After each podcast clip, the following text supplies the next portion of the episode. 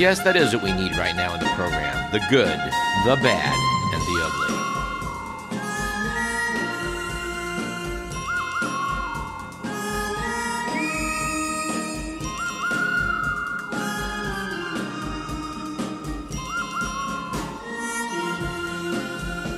According to the Week magazine, it was a good week a couple weeks back for creative marketing when it was revealed that the Reverend Sarah Yetman, the vicar of St. Michael's, a 150 year old Anglican church in England, changed the church's name to St. Mike's.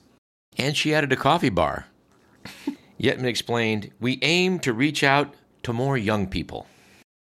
And, and why not? After a long period of tedious praying, wouldn't you want to perk back up again with an espresso? On the other hand, we think it was a bad week for Singaporeans because authorities there are now testing out mobile anti crime surveillance robots to patrol the streets. President Franny Teo was quoted as saying, It brings to mind a dystopian world of robots. And it was an ugly week, we'd have to say, a couple of weeks back for America's sad judicial system, with the news that a federal judge earlier in the month approved the unconditional release next June of John Hinckley Jr., coming 41 years after he shot Ronald Reagan and three others outside a Washington, D.C. hotel. Now, back in 2016, Hinckley did get released from a D.C. psychiatric hospital. He was released to live with his mother under numerous restrictions after doctors found he no longer posed a risk to himself or others. Here's the part I like best. District Judge Paul Friedman said, If he hadn't tried to kill the president, he would have been unconditionally released a long, long time ago. I guess the moral of the story is if you shoot somebody and hope to get out in a reasonably short period of time out of prison, you don't shoot the president. That just gums up the works. And in another news regarding the assassination or attempted assassination of political figures, apparently Sirhan Sirhan is still awaiting a judgment from the governor on whether he might be released finally. Robert Kennedy Jr. apparently accepts the notion that Sirhan wasn't the real shooter. I presume by that he means the shooter that delivered the fatal shot to his father. In that, we would agree with him. Since the coroner, Thomas Noguchi, who performed the autopsy on the late senator, demonstrated the fatal shot was fired about an inch and a half behind and to the right of Bobby Kennedy. Sirhan Sirhan's gun never got within two feet of him. If you're listening to this program back in 2003, you heard about our trip down to Los Angeles for a conference that was taking place regarding the assassination of, of Robert Kennedy. Mr. Millen and I and researcher Lisa Pease tried to get into the Ambassador Hotel, which still stood at that time. And we made it in, but we're not able to uh, get past security to check out the pantry area where the crime took place. Uh, we remain absolutely convinced that uh, Sirhan could not have fired the fatal shot. That's not that's not our conclusion. That's the coroner's conclusion.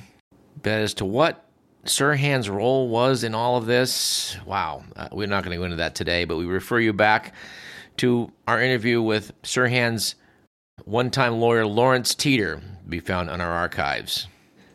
Researchers I know have directed me to a video wherein Sirhan is making statements that make it pretty clear, at least when the camera was in front of him, that he was taking credit for shooting Bobby Kennedy.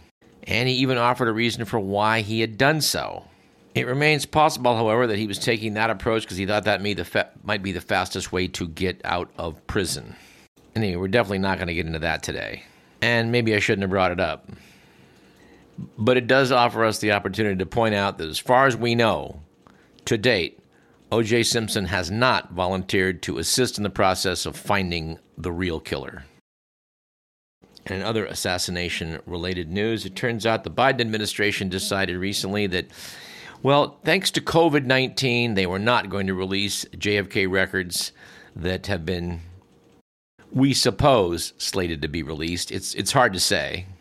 The Assassination Records Review Board, which was tasked in the 1990s with um, seeing to it that records related to the murder of the president would be released. Let's just say there's been a spotty success record in that endeavor ever since. Yes, some very interesting things have been released, but a lot of even more interesting things that we'd like to know about remain sequestered away. We're very disappointed that the Biden administration isn't, isn't stepping forward to um, do its duty in this regard. Although it's been pretty clear in recent records releases that they're just they're passing out junk. We had Jefferson Morley on this program some years ago, who actually, as a journalist, sued the Central Intelligence Agency to obtain some curious records that they still have locked away. Morley did not prevail in the courts, but uh, we would agree that the things he would like to see released definitely should be released. For more details on that, we would again send you back to our archives to um, check out our interview with Jefferson Morley. For a democratic society to have any chance of working properly, it, uh, the public needs good data. By the way, in regards to that, in regards to our conversation in the last segment about um, the hedge fund known as Alden Global Capital, that a poll by the Gallup organization recently shows the following 36% of American adults say they have a great deal or a fair amount of trust in newspapers, television, and radio news. 34% said they have none at all. Yet it seems to us that that 34% seems to be passing around uh, information promoted by QAnon and other sources, which we think it's fair to say are somewhat less reliable than what you might find in the typical newspaper, television, or radio news. And kind of in the same vein, I've been sitting on an editorial which came out last Memorial Day. This might be the time to make reference to it. It was written by David Morrell. He served, as, in, he served in Vietnam as a first lieutenant U.S. Army intelligence. According to his piece, before going to Vietnam, he was also a graduate student in public and international affairs at Princeton University. His student deferment ended, and he heard from his draft board. After training at the intelligence school and infantry school, he was ordered to Vietnam. Given his education and background, he was assigned to the intelligence section of the U.S. headquarters in Saigon called, actually, I'm not sure it's called MACV or MACV. I'll call it MACV.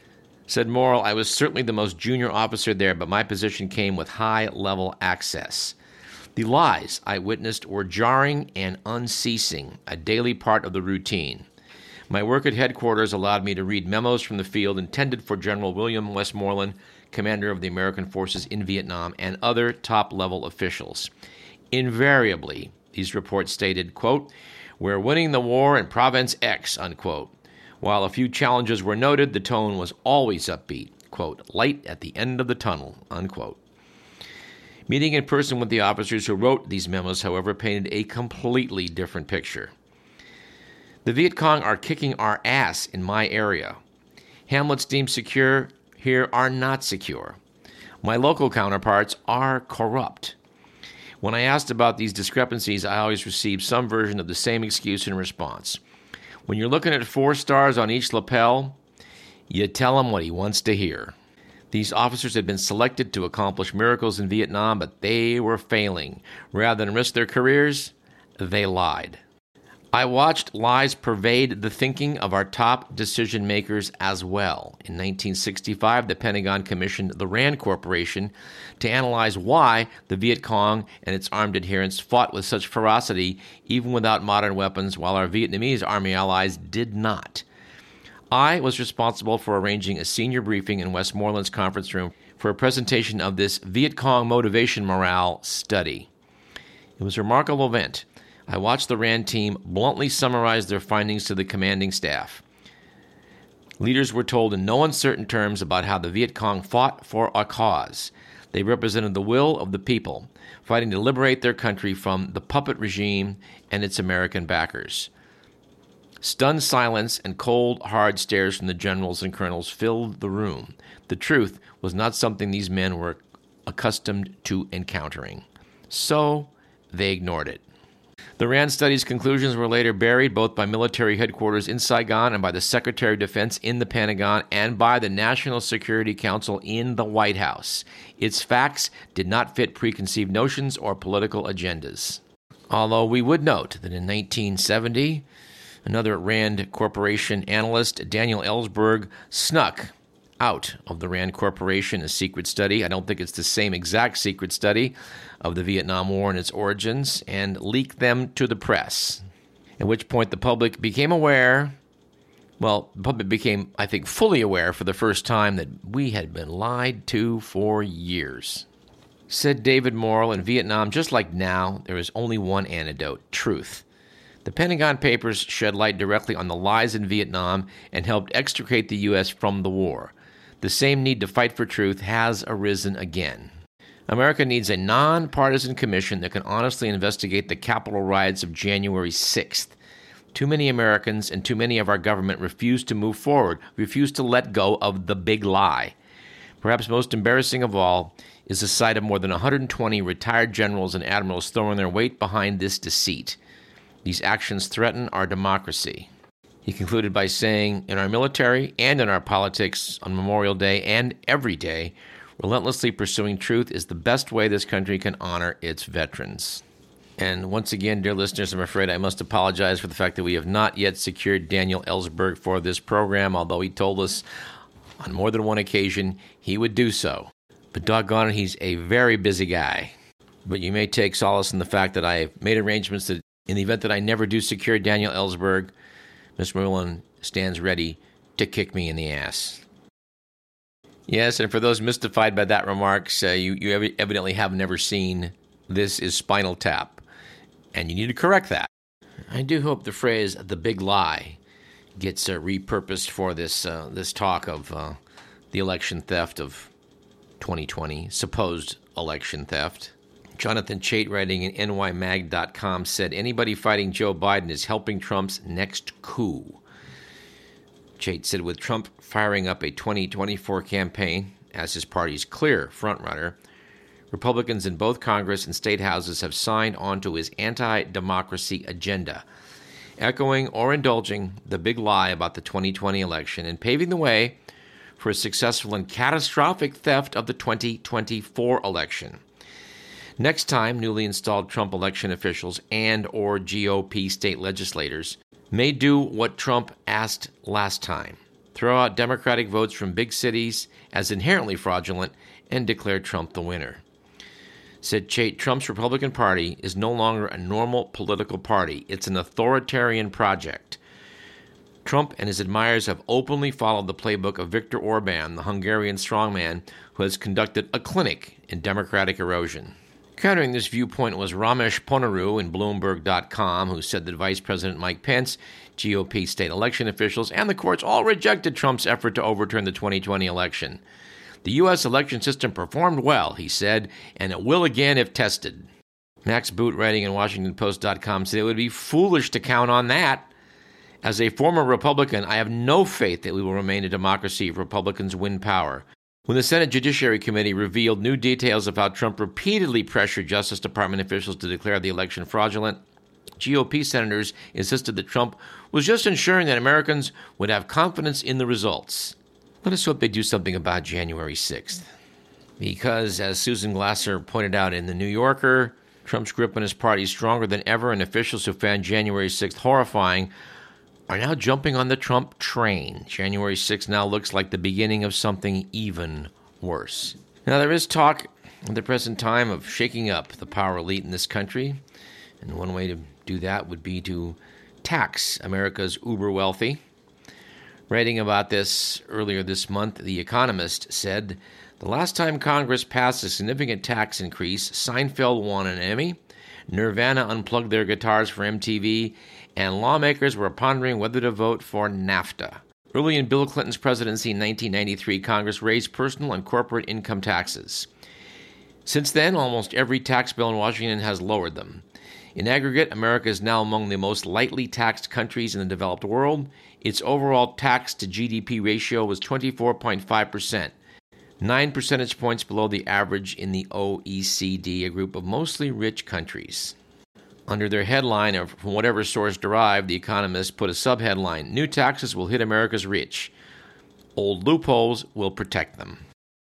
And predictably, people like the U.S. Chamber of Commerce, confronted with the possibility of tax raises, have called the proposals an existential threat to American prosperity. And that issue we talked about a couple shows ago about how the U.S. government uh, seems to be unable to curb spending while it has reduced tax revenues means that we keep borrowing the difference. the national debt to go up, which is something that is not sustainable forever. There was a time, and I say this as a, as a recovering Republican, when the Republican Party actually had people in it that were not right wing cranks. Well, correction, I have some Republican friends. Not everybody's a right wing crank, but the leadership is, or has become so. And I say this speaking for a program that put Barry Goldwater's granddaughter on this show some years back to talk about her intriguing documentary about Grandpa. There was a time when Republicans railed against the tax and spend Democrats and claimed that the Democrats were going to spend us into oblivion. But now it seems like it's the Republicans that like to spend us into oblivion. I think the only two presidents of the past 30 years that produced a balanced budget were Obama and Clinton, and I think I think that involved a lot of uh, accounting sleight of hand. Nevertheless, they were not borrowing the huge sums that the Republicans get away with because every time the Democrats try it, the Republicans squawk. It's just that when they have their, you know, hand in the till, they seem to get surprisingly quiet. And it would be one thing if these uh, these borrowings were being done to improve the lot of most people in this country, but the truth is, they are not. This reminds me of the uh, the saying that Milton Friedman, the economist, was so fond of, wherein he made reference to the golden rule. The golden rule he was referring to was the fact that the people that have the gold make the rules. So it was back in, I think it was 2003, that uh, the people with the gold decided they were going to give the nation legislation on drug pricing. You would imagine that such legislation might be produced in order to benefit John Q. Citizen, but why would you be wrong if you made that assumption? The rules were constructed to protect big pharma. There was a huge outcry at the time. We took part in that outcry. And all these many years later, people are trying to do something about it. I have in my hand the, uh, the business section of the East Bay Times.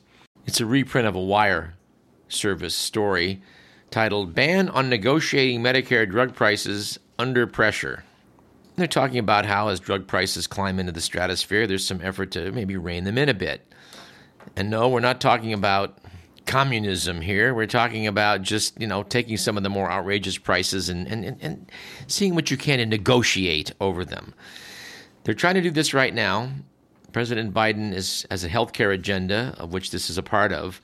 The article points out, the article by Richard Alonso Zaldivar, and points out that to do this, Congress is going to have to change an unusual arrangement written into law.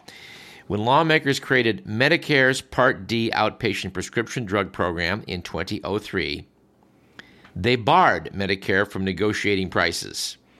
Republicans who controlled Congress at the time wanted insurers that administered drug plans to do the haggling. Medicare got sidelined despite decades of experience setting prices for hospitals, doctors, and nursing homes. Senator Ron Wyden, Democrat of Oregon, said, I don't know of any other situation where the government has one hand tied behind its back when dealing with people like Big Pharma. Wyden is leading efforts to draft the Democratic plan in the Senate. It's known as the Non Interference Clause. The ban has been unbendable, and that's the way the pharmaceutical industry wants to keep it. Former Medicare Administrator Andy Slavitt recalls proposing a modest experiment on pricing. He said, You would have thought we'd pressed the nuclear button and the country was going to blow up. Drugs costing tens of thousands of dollars a month were rare when the prescription benefit was enacted nearly 20 years ago. Now they've become more common, and Democrats want to allow Medicare to negotiate over high cost brand name drugs with little or no competition, as well as insulin. It should be noted that politicians as varied as former President Donald Trump and House Speaker Nancy Pelosi have supported Medicare negotiations. It's up to Biden now to see what he can do about it. And here's an item in a similar vein that I think you'll be tickled by. Back in 2005, the state of California sent notes out to tens of thousands of Californians regarding their paying of taxes. The state proposed that what were mostly modest income taxpayers skipped the aggravations of hunting for W 2s, hassling with tax software, dealing with lost evenings and weekends, completing returns. Instead, the state of California might do it for them. Californians participating in what was a test run of a return free tax system, which is a goal tax reformers have been chasing since President Reagan proposed to the nation in 1985, were so impressed The thousands of comments poured into a survey bringing tears of joy to Joe Bankman, the Stanford law professor who guided the state's effort, which was branded Ready Return. I'm reading from an article in the LA Times, by the way. Yet, not everyone was thankful. Taxed software firms faced an existential threat if the federal government were, lot, were to follow California's lead. Over the next decade and a half, they worked relentlessly and successfully to stymie the California project and prevent others like it. They persuaded the Internal Revenue Service for more than a decade to pledge in writing not to adopt California's innovation or develop any other offering that threatened their business model. Yes, tax software firms. Big tech in action again. Senator Elizabeth Warren posed the question Can you imagine Whose side are you on? This is the kind of problem we face in Washington over and over. A small number of well funded corporations can keep Washington from doing the right thing, even when millions of people are hurt. Yes, these companies persuaded the IRS to let them provide the government's congressionally mandated free election filing service meant for most Americans, which was branded Free File. And now they stand accused of using that authority to swindle taxpayers by obscuring the free file offerings online and luring customers to other products marketed as free, but which often include steep fees. Anyway, California's blueprint for ending the nightmare of tax filing for millions is getting another look at the national level. This follows years in which a coalition of software firms, led by Silicon Valley based Intuit, the makers of TurboTax, a colossus that boasts 73% of the market share for tax preparation services, fought against California's plan to follow the lead of countries like Germany and Japan. In those places, tax day is a non event. Citizens may get a pre filled return that has all the salary, investment, and other information the government already has in its files. William Gale, senior fellow at the Brookings Institution, says there are about 30 countries that do this for a big chunk of their populations. I would have thought we would be further along by now. But of course, the tax preparation industry guided Washington down a different path. This ultimately led to the FTC and multiple state attorneys general girdling girding to sue Intuit, alleging consumers eligible for to file for free were lured into paying steep fees. This is according to filings at the Federal Trade Commission and Intuit corporate disclosures. Remember back in the 80s when Ronald Reagan would wistfully look into the camera and say, Wouldn't it be great if people could just, you know, take out and take a one page form and fill out their taxes and send it in? Well, we agree. For, for most people, that, that would be great. Why don't we try it? It should be noted the government had an idea to create a program that would aid more than 100 million lower income taxpayers, but under the arrangement by 2019, only 2.5 million were filing for free under this arrangement. Millions more were paying unnecessary fees, according to investigations. Here's the part of the article I like the very best. The companies deny wrongdoing. The agreement they struck with the IRS did not necessarily prohibit them from steering eligible taxpayers away from the free file program, according to an independent review commissioned by the tax agency. I love this. You know, we weren't we weren't necessarily prohibited from doing this. Here's another piece of the article I like. A new Intuit funded report released by the technology industry group TechNet argues that the cost and technological requirements are insurmountable Taxpayers aren't all that interested, by the way, and the IRS could use a return free system to steer taxpayers toward paying more than they owe. And apparently, a lot of people that may, may try this system, they may wind up with erectile dysfunction. Uh, that part I'm making up. Piece also notes that two of the biggest benefactors of, of the largesse of TurboTax are U.S. Representatives Anna Eshoo and Zoe Lofgren, former of Menlo Park, the latter of San Jose, both Democrats. Taking a look at all this, uh, Arnold Schwarzenegger's administrative budget chief, Tom Campbell, former GOP congressman, I think had a chance to speak with budget chief Campbell at one point. Anyway, he said in LA Times op ed this year that in his lifetime in government, he's never seen a clearer case of lobbying power putting private interests first over public benefit. Anyway, it's hard to imagine a, a, a simpler idea that would benefit the public more clearly than this one. And I don't know, maybe we should reach out to Joe Bankman, Stanford law professor, and see if we can bring him on to, to beat the drum for this. And maybe some turbocharged investigative journalists can find out just who it was in the IRS that kind of went along with this sandbagging of what's a good idea. You can bet your ass if an article like that emerges, we'll, we'll put that guy on, or, or gal, as the case may be. And in a possibly somewhat related story, we have this from the New York Times.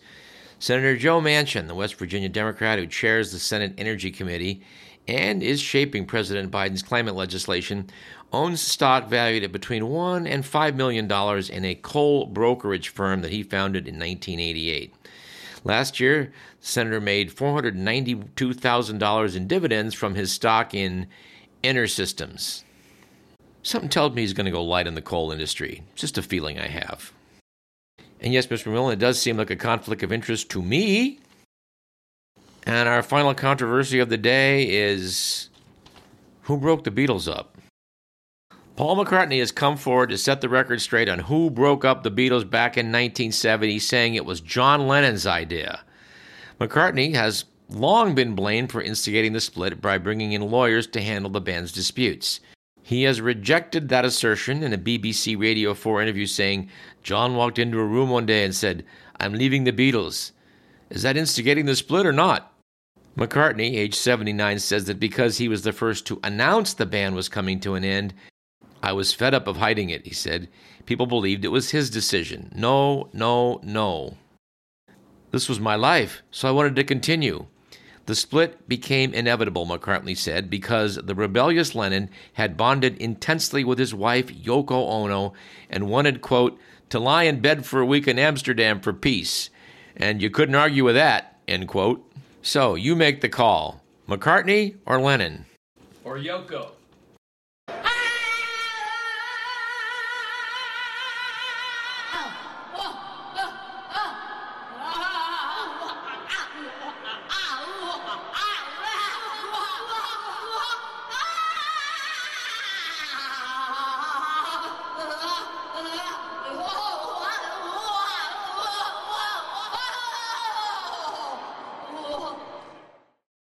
That really does it for today's show. This program was produced by Edward McMillan.